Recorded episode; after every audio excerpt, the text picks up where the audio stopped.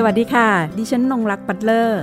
นี่คือพื้นที่ของคนชอบอ่านและชอบแชร์ ที่จะทำให้คุณไม่ต้องหลบมุมอ่านหนังสืออยู่คนเดียว แต่จะชวนทุกคนมาฟัง และสร้างแรงบันดาลใจในการอ่านไปพร้อมๆกัน กับหลบมุมอ่านค่ะ หลบมุมอ่านวันนี้ดิฉันอยู่กับคุณคณิ t าวชิราพรพฤษหรือว่าคุณยุ้ยนะคะ เจ้าของนามปากกาจิตประพัสสอน วันนี้เราจะมาพูดถึงงานเขียนของเธอนะคะ จะเป็น 3 เล่มหลักนะคะ ที่มีการจัดพิมพ์ออกมาเป็นที่เรียบร้อยแล้วนะคะ และผู้อ่านบางท่านเนี่ยอาจจะเคยผ่านสายตากับการได้อ่านงานเขียนของเธอแล้ว นั่นก็คือ มีเรื่องสี่ซนผจญธรรม เล่มที่ 2 ก็คือสี่ธาตุผงาดธรรม และเล่มที่ 3 ก็คือ ขานไขภาษากับภาสิทธ์ทั้ง 3 เล่มนี้ก็จะมีจุดเด่นของงานเขียน ซึ่ง คุณวิเองก็ต้องนับว่าเป็นลายเซ็นของเธอนะคะ ซึ่งงานเขียนจะมีเรื่องของเกี่ยวข้องกับทางด้านพุทธศาสนานะคะ มีหลักธรรมคาสอนเข้ามาปรากฏอยู่ในงานเขียนของเธอ ซึ่งดิฉันเชื่อแน่นอนว่าการที่นักเขียนคนหนึ่งจะทำงานเขียนออกมาได้ในรูปแบบนี้นั้น ก็ต้องมีแรงบันดาลใจและมีพื้นฐานจากเรื่องที่เขาสนใจอยู่แล้วถึงเอามา แปลงเพื่อที่จะทำเป็นงานเขียนทั้ง 3 เล่มนี้ออกมา ก่อนอื่นเลยคงจะต้องให้คุณดุ้ยเล่าก่อน เพราะว่าคุณดุ้ยเองบอกว่าเริ่มต้นในการเป็นนักเขียนได้ยังไม่กี่ปีนะคะเมื่อประมาณปี 2558นะคะคือช่วงนั้นนะคะแล้วก็มีงานเขียนออกมารวมถึงยังมีงานเขียนประเภทอื่นด้วยนะคะ แต่วันนี้เราจะคุยกัน 3 เล่มนี้ก่อน เดี๋ยวถ้ามีเวลาเหลือเราก็จะมีบางบางเล่มเพิ่มเข้าไปอย่างพวกงานเรื่องสั้น ความเรียงนะคะ ที่เคยได้รับรางวัลตามเวทีต่างๆด้วย เป็นมาอย่างไรคะถึงมาสนใจในเรื่องการเขียนแนวต้องมีศาสนาอยู่ในงานเขียนของตัวเองปรากฏให้เห็น ค่ะก่อนอื่นขอสวัสดีผู้ฟังทุกท่านนะคะ ดิฉันยุ้ยคณิษฐาวชิราพรพฤษนะคะ ใช้นามปากกาว่าจิตแบบพัสอนค่ะ ซึ่งนามปากกาก็อาจจะบ่งบอกนิดนึงว่าเรามีความสนใจด้านธรรมะนะคะ เพราะว่าจิตประพัสสอนแปลว่า จิตที่บริสุทธิ์ปราศจากกิเลสค่ะ นะคะค่ะก็คือเริ่มอย่างที่บอกเนี่ยสนใจธรรมะนะคะ เป็นความสนใจส่วนตัวก่อนตอนแรกเป็นความชอบนะคะพอชอบเสร็จมีอยู่วันหนึ่งค่ะ อาจจะเป็นเรื่องธรรมะจัดสรรหรือเปล่าก็ไม่แน่ใจนะคะ มี turning point ของชีวิตค่ะมีจุดเปลี่ยนของชีวิตเกิดขึ้นค่ะก็คือเราสนใจศาสนา แล้วก็ เอ๊ที่สนามหลวงมันมีงานสัปดาห์ พระพุทธศาสนา ไปเดินดีกว่าไหมเผื่อเราจะได้เออมีความรู้ได้เพิ่มเติมไปดูเลือกหาซื้อหนังสือที่เกี่ยวข้องกับสิ่งที่เราสนใจอะไรเงี้ยค่ะ แล้วก็เลยไปเดินไปคนเดียวนะคะ ไม่ได้ชวนเพื่อนไปก็คือวันว่างปุ๊บก็ไป เดินไปได้ยังไม่ถึงครึ่งรอบสนามหลวงเลยค่ะ ก็เจอบูธนึงค่ะเขาเรียกว่าเป็นคุณลุงคนหนึ่งยืนอยู่หน้าบูธอยู่ดีท่านก็เดินเข้ามาหา แล้วท่านก็บอกว่าลูกสนใจไหมลูก เนี่ย เรียนอภิธรรมทางปริศนีไหม เรียนรู้หลักธรรม เรียนฟรีด้วยนะ ไม่เสียค่าใช้จ่ายอะไรเลยแล้วก็คืออะไรเหรอคะคุณลุงคุณลุงก็อธิบายว่า มันเป็นการเรียนรู้หลักธรรมทางพระพุทธศาสนานะคะ แล้วก็มีแบบทดสอบส่งมาให้เราอ่าน แล้วก็ให้เราตอบกลับไปนะคะ แล้วก็จะมีบททดสอบว่าเราเข้าใจในเรื่องนั้นดีไหมนะคะ ส่งไปส่งกลับอย่างเงี้ย ประมาณปีหนึ่งลูกก็จะได้รับเขาเรียกว่าวุฒิบัตรว่าลูกศึกษาศาสนา เข้าใจในระดับเบื้องต้นระดับหนึ่งแล้วแล้วก็เออก็น่าสนใจดีเนาะอะไรเงี้ยก็เลยเป็นที่มาว่า เราตกลงกรอกใบสมัครเรียนกับคนลุงค่ะนะก็เป็นที่มาว่า พอเรียนปุ๊บเราก็มีความรู้สึกว่าเออสิ่งบางอย่างเราไม่เคยรู้เนาะจากที่เราอ่านหนังสือธรรมะเบื้องต้นหรือว่าอ่านเขาเรียกว่าอะไรคอลัมน์ศาสนาตามหน้าหนังสือพิมพ์อะไรเงี้ยเมื่อก่อนหนังสือพิมพ์ยังยังเขาเรียกว่าอะไรยังไม่มีเขาเรียกอะไรล่ะมีจะมีคอลัมน์แบบนี้ปรากฏขึ้นด้วยนะคะอาจจะเป็น ตอบปัญหาภาษาธรรมะอ่าอะไรเงี้ยจะมีหน้าของศาสนาด้วยอะไรเงี้ยแล้วก็อ่านแล้วก็แต่มันยังไม่ลึกซึ้งมาก แต่พอเรียนรู้หลักธรรมเรารู้สึกว่าศาสนามันน่าสนใจเนอะพุทธศาสนามีเรื่องที่น่าสนใจเยอะเหลือเกิน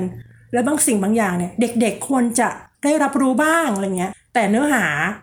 ถ้าเราเอาเนื้อหาแบบนี้ ไปเล่าต่อให้หลานหรือว่าให้ให้น้องๆ หรือว่าเด็กๆฟังเนี่ย คงไม่มีใครฟังเราแน่เลยอะไรเงี้ยเราก็เลยรู้สึกว่า ฉันจะ ย่อยสิ่งเหล่านี้ให้เด็กๆได้รู้ ในสิ่งที่เราอยากจะให้เด็กๆรู้เหยื่อรายแรกของเราก็คือหลานชายค่ะทำทำอย่างไรกับหลานชายบ้างคะหลังจากค้นพบแล้วว่า ฉันมีแล้วแหละที่จะต้องแบบแสดงธรรมของตัวเองบ้างอะไรอย่างเงี้ยหลังจากเรียนมาเรียบร้อยเสร็จสับนี่เห็นประกาศนียบัตรของคุณยุ้ยนะคะ เมื่อปี 2553 เลยทีเดียวนะคะ จาก มหาวิทยาลัย มหาจุฬาลงกรณราชวิทยาลัยนะคะ เป็นการเรียนพระพุทธศาสนาทางไกลนะคะ ทางไปรษณีย์ค่ะถ้าตอนสมัยดิฉันเป็นเด็กอะค่ะดิฉันก็จะไปโรงเรียนพระพุทธศาสนาวันอาทิตย์นะคะค่ะคือไปเพื่อ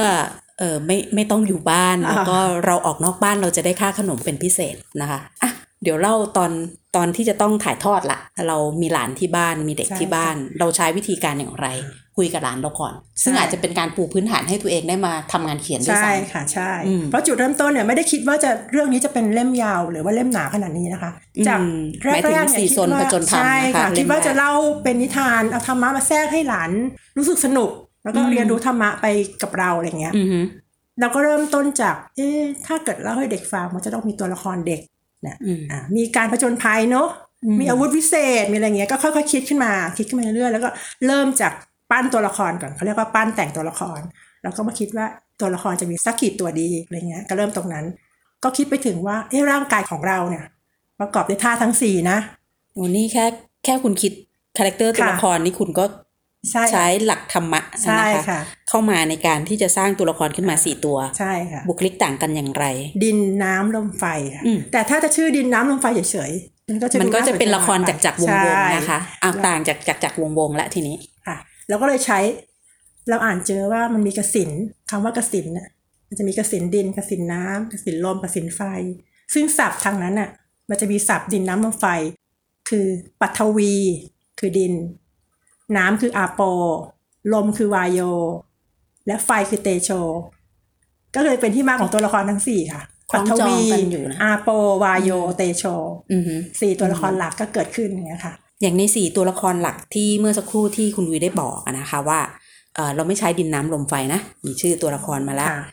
สร้างบุคลิกแต่ละคนอย่างไรคะทีนี้ ก็ในการสร้างบุคลิกตัวละครในวรรณกรรมหรือว่านิยายทุกเรื่องอะนะคะ มันก็จะต้องมีความแตกต่างกันนะคะ ในในอืมแต่ละตัวละครแต่ละตัว อย่างเด็กสี่คนเนี้ยเราก็สร้างให้ตัวปัทวีเนี่ยเป็นเด็กวัดนะคะก็อาจจะมีความรอบรู้ด้านศาสนา เพราะว่าจุดมุ่งหมายของเราในการเขียนเรื่องนี้ก็คือ ในการสอดแทรกเรื่องราวเกี่ยวกับธรรมะถูกไหมคะอ่าก็เป็นเด็กกำพร้านะคะอยู่กับหลวงพ่ออย่างเงี้ยก็จะเก่งธรรมะนิดนึงนะคะ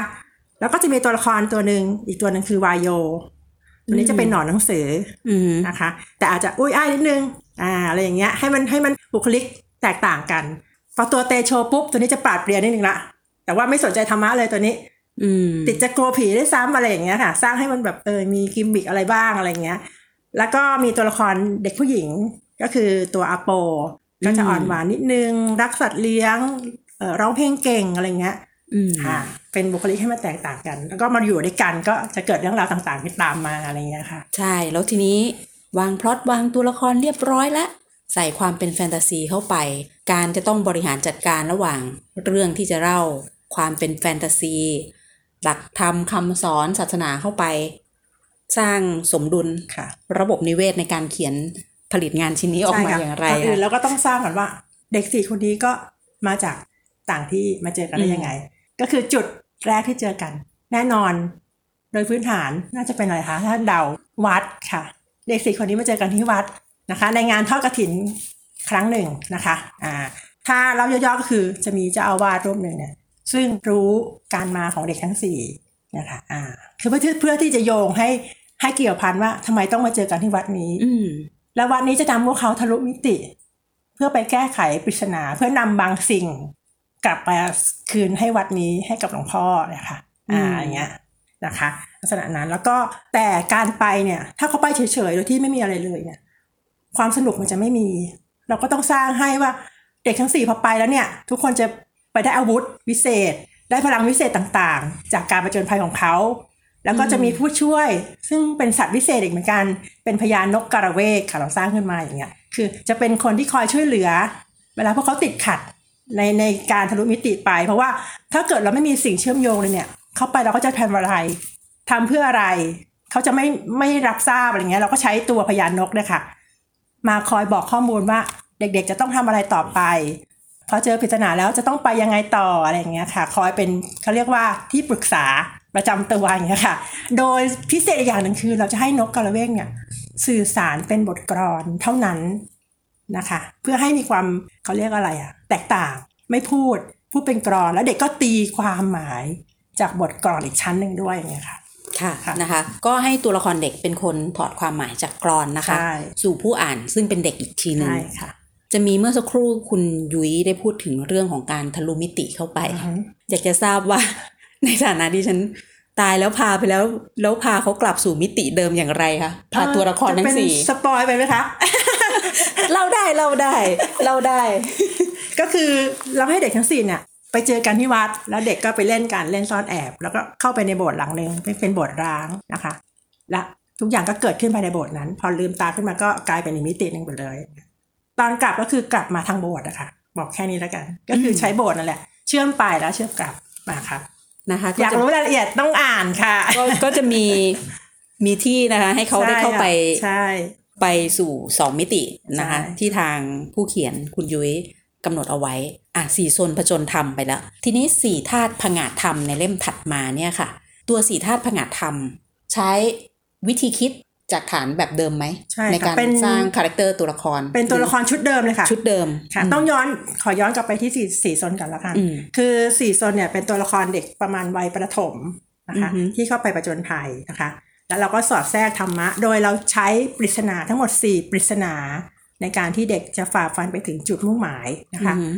อย่างขอยกตัวอย่างอย่างปริศนาแรก เราใช้ว่ามาคบูชาอย่างเงี้ยค่ะ พอเราใช้ว่ามาคบูชาปุ๊บเด็กจะตีความปริศนานี้ได้เด็กต้องเข้าใจอะไรคะว่ามาคบูชาคือวันอะไร มีความสำคัญอย่างไรบ้างถูกไหมคะอะพอเราได้ตรงนี้มาปุ๊บเนี่ย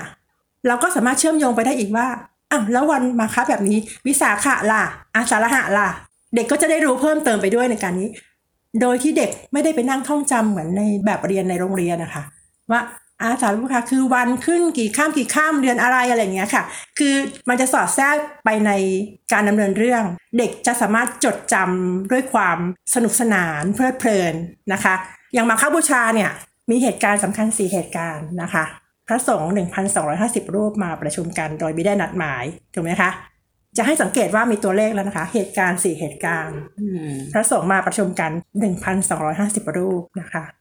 ในวันขึ้น 15ค่อืมำนะคะ เดือน 3 พอเราอ่านข้อมูลตรงนี้ปุ๊บ มันทำให้เราเกิดไอเดียว่า นี่แหละคือปริศนาที่หนึ่งของเรา โดยการใช้ตัวเลขเหล่านี้ให้เด็กตีความ เด็กจะต้องคิดว่า มาคบูชาคืออะไร ให้ครอบคลุมทั้งหมดก่อนนะคะ โดยที่ที่มีตัวที่เป็นเด็กวัดรอบรู้ แล้วก็อือฮึตัวที่เป็นละครที่เป็นหนอนหนังสือค่ะก็จะช่วยเสริมตรงนี้อือฮึให้กับอีกสองตัวละครได้พอเด็กรู้ครอบคลุมปุ๊บเด็กก็จะเริ่มตีความแล้วว่า ไปพบอะไรที่สามารถจะเป็นปริศนาได้อย่างเงี้ยคือเราใช้เล่นกับตัวเลขอะค่ะ เล่นกับตัวเลข เลขสี่คืออะไรอะไรอย่างเงี้ยพันสองร้อยห้าสิบรูปคืออะไร มันคือก้อนหินที่กระจัดกระจายนะ ในตอนหนึ่งที่เด็กจะต้อง เขาเรียกว่าผจญภัยแล้วเกิดเหตุการณ์ขึ้นอ๋อแล้วก็ไปสิบเชื่ห้าอมค่ำคืออะไรคือ เด็กจะต้องเจอสิ่งนั้นในวันพระจันทร์เต็มดวงอืมอะไรอย่างเงี้ยค่ะ ลักษณะ แต่ไม่อยากเล่าหมดเดี๋ยวจะไม่สนุกอะค่ะ คือคือเห็นเรื่องวิธีการค่ะทำทำพล็อตเรื่องใช่ค่ะจากตัวเลขอ่านะคะ ตัวเลขแล้วไปผูกกับความสำคัญใช่ของวันมาคบูชา ซึ่งก็จะมีตัวเลขปรากฏใช่ให้เราเห็นคุณยุ้ยก็นำมาทำตรงนี้ใช่ลักษณะนะคะอย่างนั้นอันนี้ก็คือ ตรงสี่ซนผจญธรรมอ่าใช่ค่ะ ทีนี้สี่ธาตุผงาดธรรมเขาโตขึ้นแค่ไหนคะเอ่อประมาณสามปีต่อจากนั้นอืมแต่ละคนก็จะมีอายุเหลื่อมล้ำเราเราดงจะเห็น coming of age ขึ้นมาใช่นะคะค่ะในงานเขียนสองเล่มนี้ใช่ค่ะค่ะ EP สองของพวกเขาเป็นอย่างไรคะ ก็คือลักษณะ EP หนึ่งเนี่ยเขาจะประจนภัยอะลักษณะการทำงานของยุ้ยเป็นแบบนี้ คือยุ้ยจะปิดท้ายด้วยกันว่าทั้งหมดที่เขาประชนภัยมาเนี่ยเขารู้แล้วนะว่าธรรมะคืออะไร อืม แต่ได้พื้นฐานเขารู้ในลักษณะว่าเป็นเนี่ยค่ะ เราจะปิดท้ายขออนุญาตนิดนึงเราจะปิดท้ายว่า จงอย่าทำตัวเป็นเพียงแค่ผู้รู้ธรรมเท่านั้นนะคะ พวกเจ้าจะต้องหมั่นพัฒนาจิตให้กลายเป็นผู้มีธรรม หมายความว่าในอยู่กับเราเวอร์ชันแรกเนี่ยอ่าอืมเขาจะเป็นแค่รู้ธรรม คือมรู้ละอ้าวมาคะคืออย่างนี้นะมหรือว่าเออเดินไปเจอโบสถ์กับวิหารโบสถ์กับวิหารต่างกันแบบนี้นะ ทำไมจะต้องใช้ดอกไม้ทูบเทียนในการไหว้พระ สื่อความหมายแทนอะไร แทนพระพุทธพระธรรมพระสงฆ์นะ คือรู้ละ รู้ธรรมเบื้องต้นละว่าเป็นยังไงนะคะ แต่เวอร์ชั่นต่อมาคือสี่ธาตุพงาธรรม เขาจะต้องกลายเป็นผู้มีธรรม คือนำหลักธรรมนั้นเนี่ยมาประยุกต์ในการที่จะดำเนินชีวิตชีวิตหรือการผจญภัยที่เขาจะฝ่าฟันไปถึงจุดหมาย เขาจะต้องมีธรรมประจำใจอยู่ด้วย นอกจากการท่องจำเฉยๆนะคะคือ เขาเรียกว่าจุดที่เราต้องการนำเสนอค่ะ รู้ทำตรงนี้ก็น่าจะมีหมายถึงว่าสติรู้เท่าทันตัวเองใช่ด้วยใช่นะคะแต่น้องๆ ก็คงจะยังไม่ถึงขั้นใช่บรรลุธรรม อ่าใช่ อืมคือเราลักษณะว่าเราวางโครงไว้จริง ๆ แต่ว่าอือฮึโดยเนื้อหาจริงมันไม่ได้หนักขนาดนั้นค่ะคือคล้ายๆว่าเป็นการหลอกล่อด้วยว่า เอ้ยภาคนี้คุณจะต้อง มีธรรมะในใจแล้วนะ น้องจะต้องแบบปฏิบัตินะ ถ้าเกิดจะอยากเป็นตัวละครนะน้องจะต้องแบบประพฤติด้วยนะ ถึงจะไปได้ถึงจะแบบเป็นตัวละครจริงได้อย่างเงี้ยแต่บทสุดบทสุดท้ายก็คือสรุปว่าถึงน้องจะเจอธรรมะตรงนี้จริงๆอะแต่มันก็ยังไม่ใช่ว่าน้องจะรู้ธรรมจริงๆอ่ามันเป็นเพียงการเปรียบเทียบว่าน้องโตขึ้นในการเรียนรู้ธรรมะเท่านั้นเองค่ะจริงพอฟังเมื่อสักครู่สองเล่มนี้นะคะค่ะเรียนรู้รู้ธรรมมีธรรมรู้ธรรมแล้วอะ ทุกธรรมมีกฎกติกาของมันเองนะคะอันนี้อันนี้ดิฉันสรุปเองนะคะ จากที่ฟังคุณยุ้ยเล่าให้ฟังนะคะ แล้วก็ความตื่นเต้นสนุกสนาน ใครจะเชื่อว่า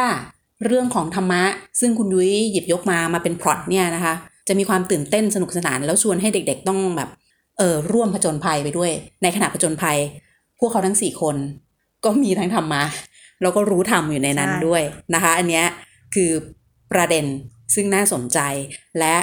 จริง ๆ อยากให้ทำเป็นละครโทรทัศน์เนาะเออจริงๆแล้วผู้เขียนก็มุ่งหวังมากนะคะนะคะอันนี้แต่ว่าละครอยกจเด็กอย่างที่บอกอะบอกว่าเขาเรียกว่าอะไรอะคะละครเด็กสำหรับบ้านเราอะมันก็ค่อนข้างยากในการที่จะมีเขาเรียกว่าอะไรผู้จัด support กับตรงนี้อะแต่เราก็หวังว่าสักวันหนึ่งน่าจะมีโอกาสนะคะอืมอ่าถ้านะคะเกิดว่าทุกคนได้อ่านเพราะว่า อย่างที่บอกว่ามันเป็นวรรณกรรมเรียกว่าเฉพาะทางก็ได้อะค่ะอืมอืมคือเด็กบางคนเนี่ย เคยมีผู้ปกครองเล่าให้ฟังว่า เป็นเพื่อนกันนะคะ ซื้อไปอยากให้ลูกอ่าน อยากให้ลูกสนใจธรรมะบ้างแม่อ่านแล้วก็สนุกดีนะ แต่ลูกปฏิเสธอะค่ะปฏิเสธเหมือนแบบเห็นหน้าปกแล้วก็คิดว่า ฉันไม่อ่านดีกว่าอะไรเงี้ยค่ะอืมแต่มีอยู่วันหนึ่งเด็กคนนั้นหยิบไปอ่านค่ะค่ะ พอเขาหยิบไปอ่านเสร็จ แม่เขาติดต่อกลับมาว่า ลูกฉันไม่วางหนังสือไม่ยอมกินข้าวเลย ทำให้ผู้เขียนรู้สึกว่าเออมีกำลังใจมากขึ้น ถึงแม้จะเป็นเสียงเล็กๆเสียงหนึ่งอะไรเงี้ยค่ะ ใช่ก็คือหมายถึงว่าอยากอยากจริงๆแล้วอยากให้เด็กทุกคนได้ได้อ่านนะคะ เพราะว่าอันนี้เป็นหนังสือทำมือด้วยเราทำเองไม่ได้สังกัดสำนักพิมพ์ใดๆ เพราะว่าเคยเจอปัญหาลงทุนเองนะคะด้านการตจัดลารูดปเล่มเองใช่นะคะค่ะเรื่องการออกแบบปกแม้แต่ฟอนต์ก็มีหลานใช่ๆช่วยด้วย คือจริง ๆ แล้วผ่านอืมผ่านการ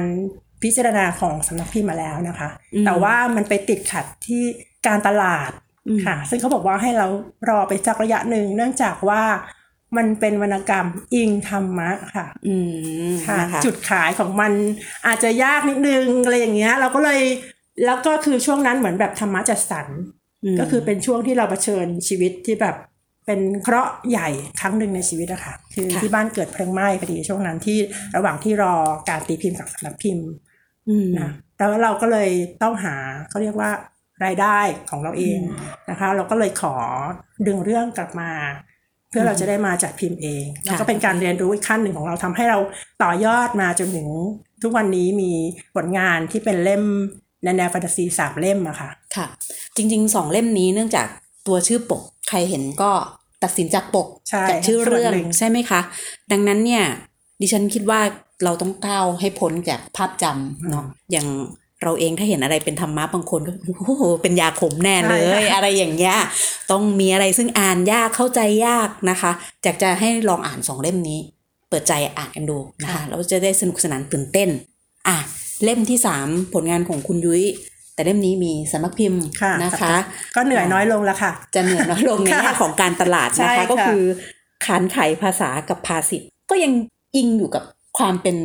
ธรรมะด้วยไหมเล่มนี้เป็นการยังนำข้อมูลมากกว่าอืมลักษณะความดัดแปลงชอบอีกอย่างหนึ่งอ่ามมากกว่าค่ะดัดแปลงนอกจากธรรมะอย่างไรแล้วเราก็อืมชอบในเรื่องของภาษาไทยอืมนะคะ ส่วนตัวเราก็เลยคิดว่านำภาษาไทยมาย่อยให้เด็กเข้าใจง่ายอีกดีกว่า ก็คือใน concept เดียวกันกับธรรมะค่ะธรรมะก็คือนำธรรมะมาย่อยนี่คือนำหลักภาษาไทยมาย่อยอะค่ะ ก็คือตัวละครเด็กตัวเนี้ยจะต้องนำหลักภาษาไทยของเขาเนี่ย เพื่อช่วยเพื่อนอีกสองคนฝ่าฟันพิชิตปริศนาเหมือนกันค่ะ เป็นในแนวแฟนตาซีเหมือนกัน พาเขาไปแฟนตาซีอย่างไรบ้างทีนี้สองเล่มนั้นเรายังเห็นแล้วว่าไปทะลุมิติอะโดยที่ไปที่โบสถ์สักที่อะค่ะแล้วคุณก็จะมีได้อาวุธพิเศษ ได้กำลังพิเศษความมหัศจรรย์พิเศษของตัวเอง แล้วอย่างขันไขภาษากับภาษิตเล่มนี้ล่ะคะเราต้องไปเจอกันตรงไหน เราต้องไปเจอกันตรงไหนคะถึงจะได้อันนี้เป็นจะได้เรื่องเข้าไปสู่ความแฟนตาซีตรงเป็นเรื่องนี้เกี่ยวกับภาษาไทยใช่ไหมเอออ่าแล้วก็ให้เด็ก ไม่ไม่ใช่หลักศิลาจารึกพ่อขุนรามคำแหงนะ โรงเรียนค่ะ อันนั้นวัดอันนี้คือโรงเรียนค่ะอ่าฮะพื้นฐานง่ายๆ คือค่ะมีเด็กสองคนเนี่ยโผล่มาจากไหนไม่รู้นะคะมาจากไหนไม่รู้ มาเจอกับเด็กชายภาสิทธิ์คนเนี้ยอืมแล้วก็เกิดการเชื่อมโยงการจนเด็กชายภาสิทธิ์เนี่ย ต้องช่วยเพื่อนสองคนเนี้ย เพื่อพาเขากลับไปอย่างที่ที่เขามาค่ะ อืมซึ่งการที่จะพาเขากลับไปได้เนี่ย ก็จะต้องต้องฝ่าด่านพอฝ่าด่านปุ๊บตรงนี้แหละก็คือเป็นจุดประสงค์ของเราละ คือนำหลักภาษาไทยต่างๆ มาใช้ อย่างเช่นบทกลอนอืมให้เขาตอบว่าอันนี้เป็นกลอนสุภาพใช่ไหม เป็นกับอย่างนี้ใช่ไหมอะไรอย่างเงี้ยค่ะอืมอ่า หรือว่าอย่างแบบ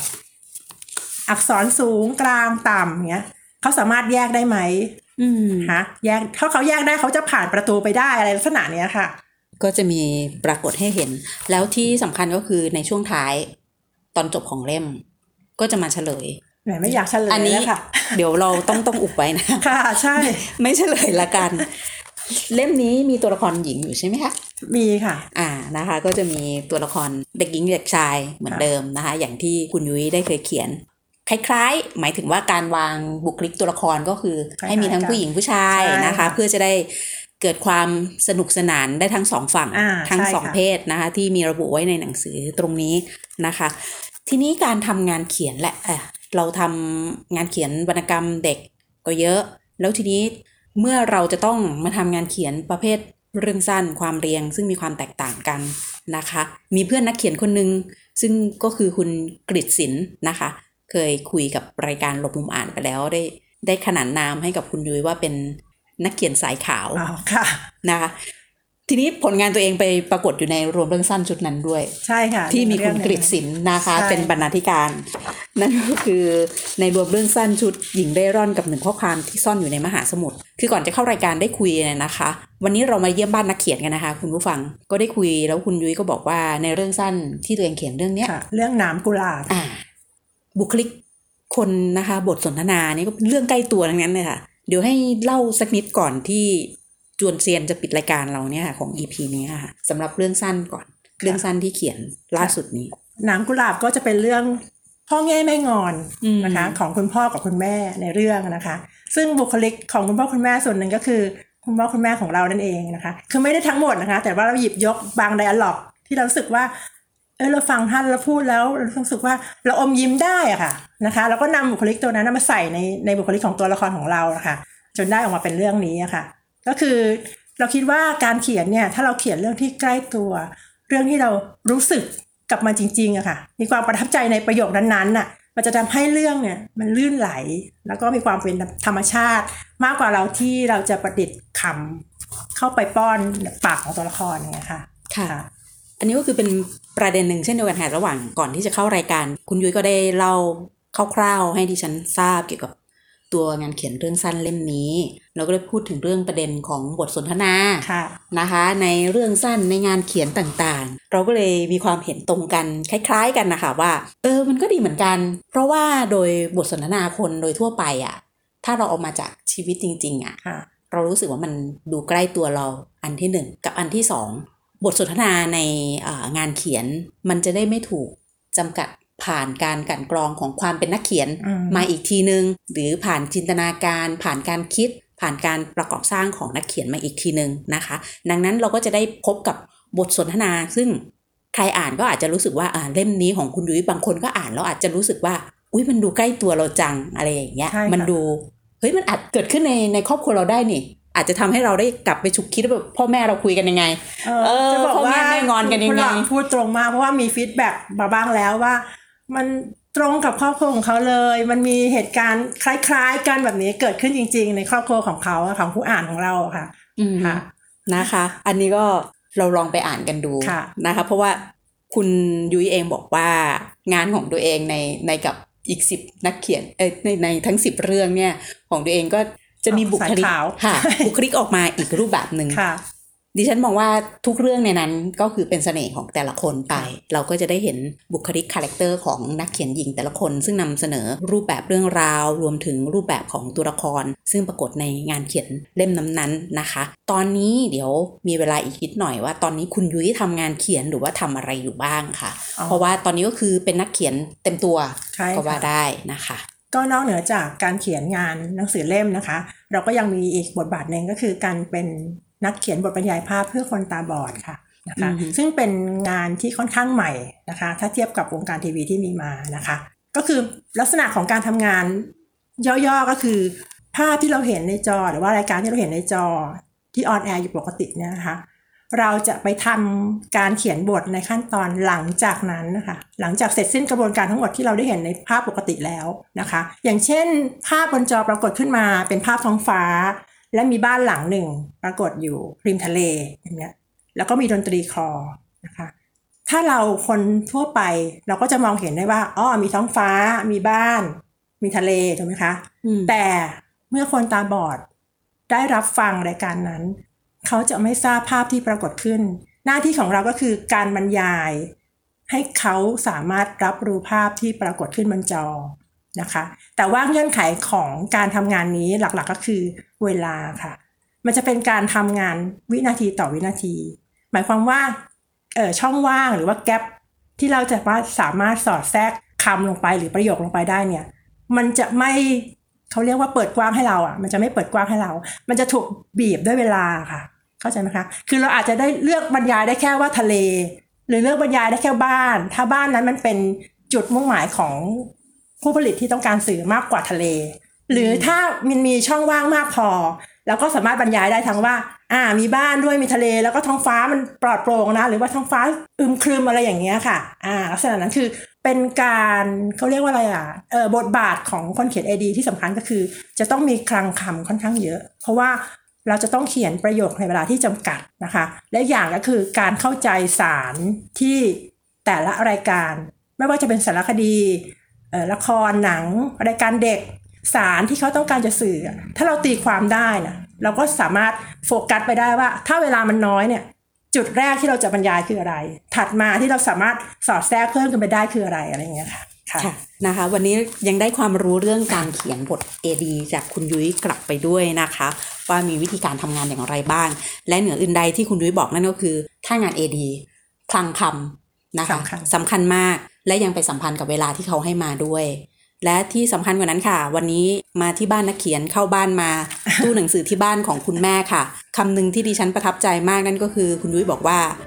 แรงบันดาลใจในการเขียนทั้งหมดก็คือมาจากความรักการอ่านของคุณแม่ที่บ้านใช่นะคะค่ะลบมุมอ่านวันนี้ต้องขอขอบคุณคุณยุ้ยคณิษฐาไว้ณโอกาสนี้นะคะ แล้วเราจะกลับมาพบกันใหม่ค่ะ ขอบคุณที่ติดตามรับฟัง สวัสดีค่ะ สวัสดีค่ะ หากมีหนังสือดีๆ ที่อยากมาแชร์กัน มาบอกกับเราได้นะคะ แล้วกลับมาหลบมุมอ่านด้วยกันค่ะ